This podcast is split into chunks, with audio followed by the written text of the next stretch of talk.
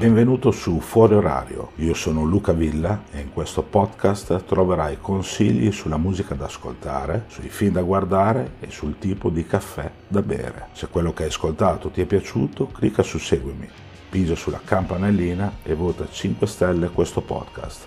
Oppure non fare nulla e continua a cercare nuovi episodi disponibili ogni qualvolta le condizioni meteorologiche saranno favorevoli. Testo e voce di Luca Villa, musiche di Alessandro Masao.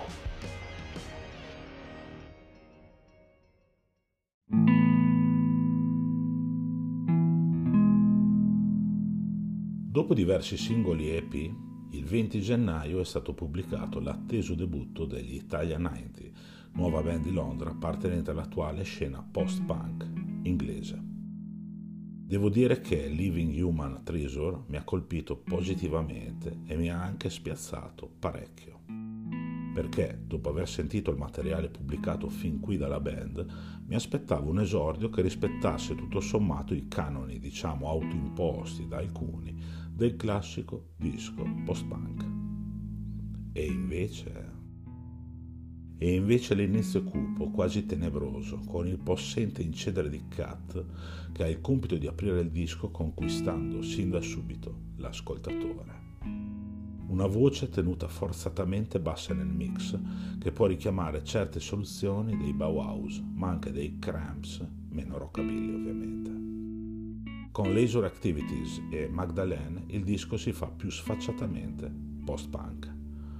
La cupezza di Cat viene messa da parte per ritmiche serrate che hanno più di un punto in comune con gli Shame, altra band di Londra della quale ho parlato ripetutamente proprio in questo podcast.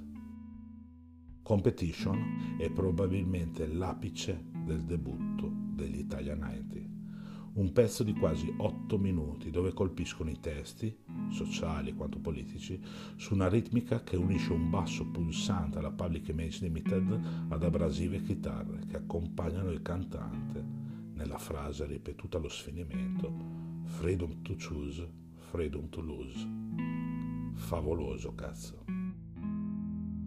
Se in pezzi come New Factory, Tales from Beyond o Funny Bones. La band sembra più guardare a un certo punk con rimandi ai Dead Boys oppure ai Damned, senza dimenticare di ricordare gli Idols a tratti, specie nel basso di Funny Bones, in Golgotha gli Italian 90 sembrano invece proprio tributare l'attitudine e i tipici stacchi degli Shame dove gli Italia 90 spiazzano totalmente è però nella jazzata The Mumsnet Mambo, un pezzo dai colori jazz piazzato a metà disco che riesce ad incuriosire e a far capire che non siamo davanti all'ennesima band post-punk che si rifà a band già affermate come Idols, Fontes DC o i già citati Shame.